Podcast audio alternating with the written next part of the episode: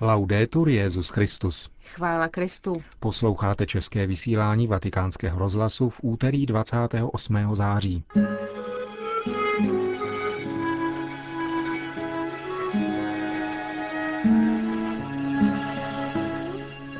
Lord Patten, pověřenec britského premiéra pro organizaci návštěvy Benedikta šestnáctého., hovoří o jejím mimořádném úspěchu. Moskevský patriarchát se vyslovil k výsledkům nedávno skončeného jednání smíšené teologické komise katolické a pravoslavné církve. Podle průzkumu veřejného mínění jednoho korejského týdeníku je nejdůvěryhodnějším náboženstvím v zemi katolická víra. To a mnohé další uslyšíte v našem dnešním pořadu, který vás provázejí Markéta Šindelářová a Milan Glázer.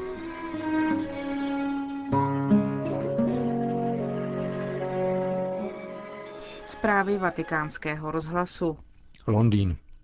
Návštěva papeže ve Velké Británii byla velkým úspěchem, řekl pro agenturu Zenit Lord Christopher Patten, pověřenec britského premiéra pro přípravu papežské návštěvy. Čtyři dny pobytu u nás, říká Lord Patten, byly triumfem pro jeho svatost, pro katolickou církev a další křesťanská vyznání v celé zemi, jakož i pro všechny, kdo se podíleli na organizaci jeho návštěvy.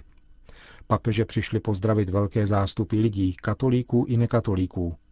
Lord Patten zdůraznil, že byl velice osloven důkazem toho, že křesťanské dědictví, jak řekl sám Benedikt šestnáctý., je stále aktivní ve všech vrstvách života společnosti Velké Británie.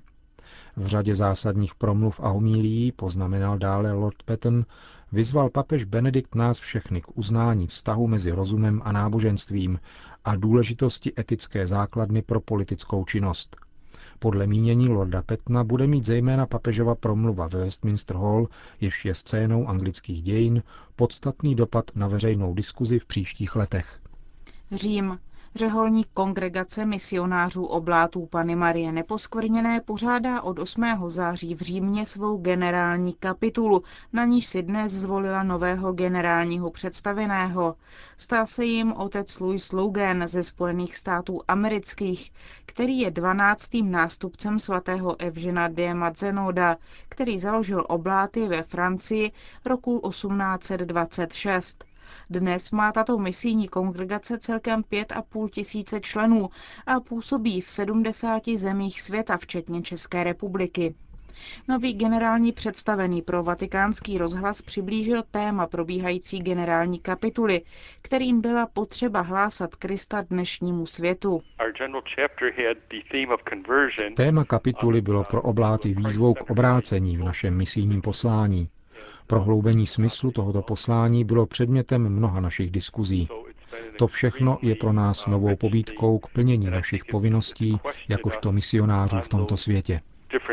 Říká padesátiosmiletý otec Louis Lougen, nový generální představený misionářů oblátů Panny Marie Neposkvrněné.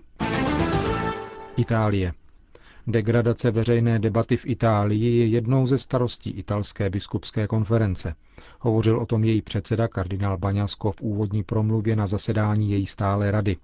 Janovský arcibiskup poukázal na osobní vášně, které začínají dostávat veřejnou dimenzi a začínají přitahovat pozornost celé země, jako by neexistovaly jiné starosti. Kardinál Bagnasco vyjmenoval některé z nich jako sociální dopad finanční krize, nezaměstnanost, problémy školství, nedostatečné fungování zdravotní péče, násilí na ženách a rasová nenávist, materiální a zejména demografické chudnutí rodin. Předseda italské biskupské konference poukázal na příklad Benedikta šestnáctého., který mluví upřímně o problémech církve, včetně těch bolestných, jakými je pedofilie v řadách kněží.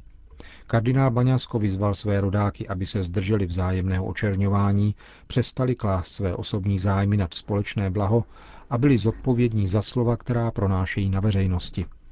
Madrid. Při příležitosti blížící se cesty Benedikta šestnáctého. do španělského Santiaga de Compostela a Barcelony, která je naplánována na šestého a sedmého listopadu, uvedla španělská biskupská konference nové internetové stránky. Španělsky, italsky, francouzsky a anglicky jsou tu uveřejněny informace o jednotlivých zastávkách cesty, oficiální program a další. Kromě toho poskytnou možnost sledovat návštěvu v přímém přenosu. Moskva. Ledovou sprchou skončilo ve Vídni zasedání teologické komise mezi katolickou a pravoslavnou církví o roli římského biskupa v prvním tisíciletí. Prohlášení moskevského patriarchátu popřelo samotné téma setkání. Papež podle něj nikdy neměl žádnou pravomoc nad východními církvemi. Metropolita Hilarion, předseda oddělení pro vnější vztahy patriarchátu, v jednom ze svých prohlášení zveřejněných na stránkách patriarchátu píše, že, co se týká tématu setkání, jež bylo celé věnováno roli římského biskupa v prvním tisíciletí, nebyl učiněn žádný krok kupředu. Oba spolupředsedové komise, monsignor Kurt Koch za katolickou stranu a arcibiskup Zizioulas z řecké pravoslavné církve, přitom při prezentaci závěrů setkání projevili optimismus. Nad našimi církvemi nejsou stíny nepochopení, prohlásil zástupce konstantinopolského ekumenického patriarchátu. Pokud budeme pokračovat jako dosud, dodal, Bůh najde cestu, jak překonat obtíže, které ještě zůstávají. Podle arcibiskupa Zizioulas není ke znovu dosažení plné jednoty katolíků a pravoslavných, jež existovalo do roku tisíc padesát čtyři za potřebí reformy, ale přizpůsobení se obou stran. Pro pravoslavné to znamená uznat, že univerzální křesťanská církev je o úroveň výš než jejich národní církve a že biskup Říma je podle tradice její hlavou. Pro katolíky to znamená posílit princip synodality, nebo spíš role, kterou mají biskupské synody při rozhodujících procesech, vysvětlil zástupce konstantinopolského ekumenického patriarchátu. Metropolita Hilarion popírá všechno, počínaje dokumentem, který byl vypracován při minulém zasedání smíšené komise loni na Kypru, jehož se moskevský patriarchát neúčastnil kvůli přítomnosti estonské pravoslavné církve, která ho neuznává. Dokument označil za pouhý pracovní dokument bez jakéhokoliv oficiálního statusu. Vyčítá mu, že hovoří o roli římského biskupa a přitom téměř nezmiňuje biskupy jiných lokálních církví prvního tisíciletí. To podle něj vytváří mylný dojem o rozdělení moci v církvi prvních staletí. Kromě toho dokument kritizuje za to, že v něm chybí jasné a přesné potvrzení toho, že pravomoci římského biskupa v prvním tisíciletí se nevztahovaly na východ. Ten byl rozdělen mezi konstantinopolský, alexandrijský, antiochijský a jeruzalémský patriarchát a i když někdy východní biskupové římského zvali k teologickým diskuzím jako arbitra, nedělo se tak systematicky a nedá se to v žádném případě interpretovat v tom smyslu, že by římský biskup byl viděn na východě jako nositel nejvyšší autority v celé univerzální církvi. Nezbývá než doufat, že tyto mezery a opomenutí budou ve finální verzi textu zaplněny, napsal předseda oddělení pro vnější vztahy moskevského patriarchátu. Varšava. Právo církevních škol nezaměstnávat homosexuály hájí polská ministryně pro rovné příležitosti Elžběta Radziszewska. Není možné bránit svá práva na úkor práv jiného člověka. Není možné říkat, zásada rovných příležitostí se týká jen mě, uvedla v rozhovoru pro agenturu K A I. Polská ministryně se stala předmětem vášnivé kritiky některých kruhů, zejména proto, že na obhajobu svých tezí využívá platné právo Evropské unie. Udělali ze mě tmářku, katolickou fundamentalistku a strašidlo, někoho zcela mimo evropské standardy. Myslím, že za posledních dvacet let nebyl žádný ministr předmětem tak masového útoku jako já, uvedla ministryně Radziszewská. Kuala Lumpur. Členové malého domorodého kmene v malajském státě Johor mohou znovu postavit svůj kostel, který v roce dva tisíce pět zbořili místní autority. Z rozhodnutí nejvyššího malajského soudu musí, stát, musí vláda odškodnit obyvatele vesnice.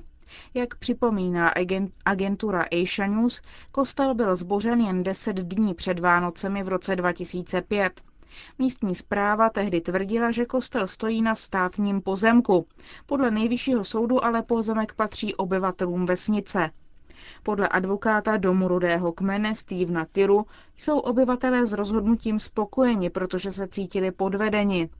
Rozhodnutí soudu znamená vítězství jak pro jejich svobodu vyznání, tak pro jejich právo na půdu. Výše odškodnění není zatím stanovena.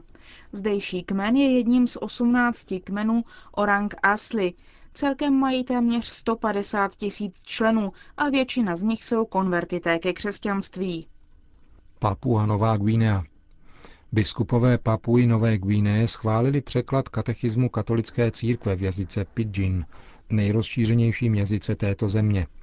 Každá z dvaceti diecézí obdržela pět tisíc výtisků pro veřejný prodej za cenu tří eur. Biskupové i věřící přijali publikaci katechismu s radostí také proto, že umožní lepší duchovní orientaci v převážně protestantském prostředí. Papua Nová Guinea má asi šest milionů obyvatel žijících na území, asi šestkrát větším než je Česká republika, ale rozptýleně na několika ostrovech v Tichém oceánu. Katolíci tvoří v zemi asi dvacet sedm procent obyvatel, k protestantským denominacím se jich hlásí asi čtyřicet procent, zbytek vyznává ještě domorodé pohanské kulty. Ulambátar. Mongolský prezident Tsakhiagiin Elbegdorj je rozhodnutý přivést ke schválení zákon, který zakáže trest smrti. Podle agentury Fides o tom informovala komunita Sant'Egidio, jejíž zástupci v minulých týdnech Mongolsko navštívili. Už v lednu prezident Elbegdorj z demokratické strany uvalil jednostranné moratorium na udělování a vykonávání trestu smrti.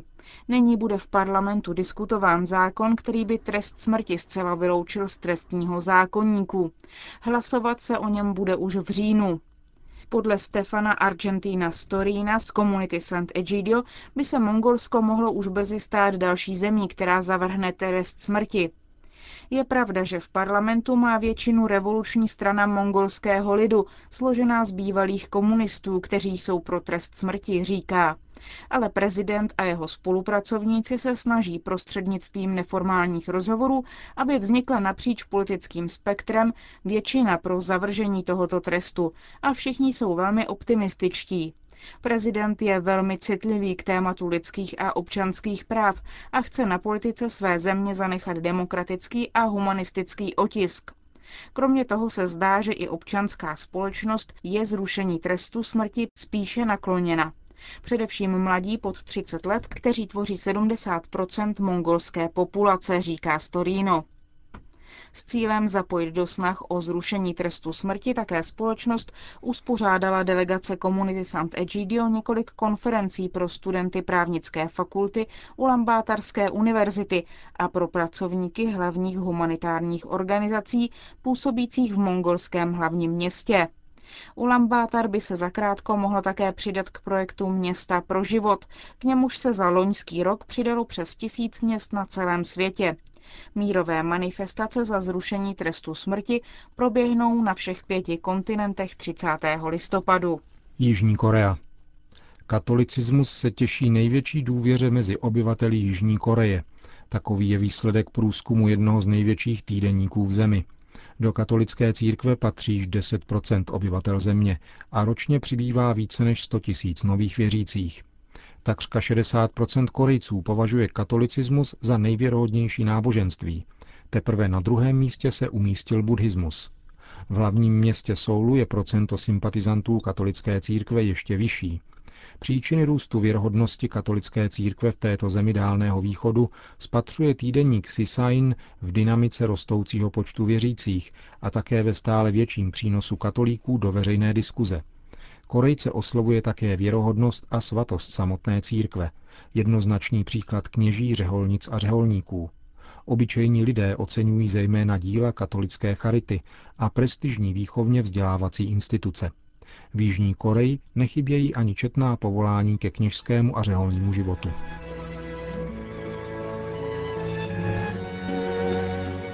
Končíme české vysílání Vatikánského rozhlasu. Chvála Kristu. Laudetur Jesus Christus.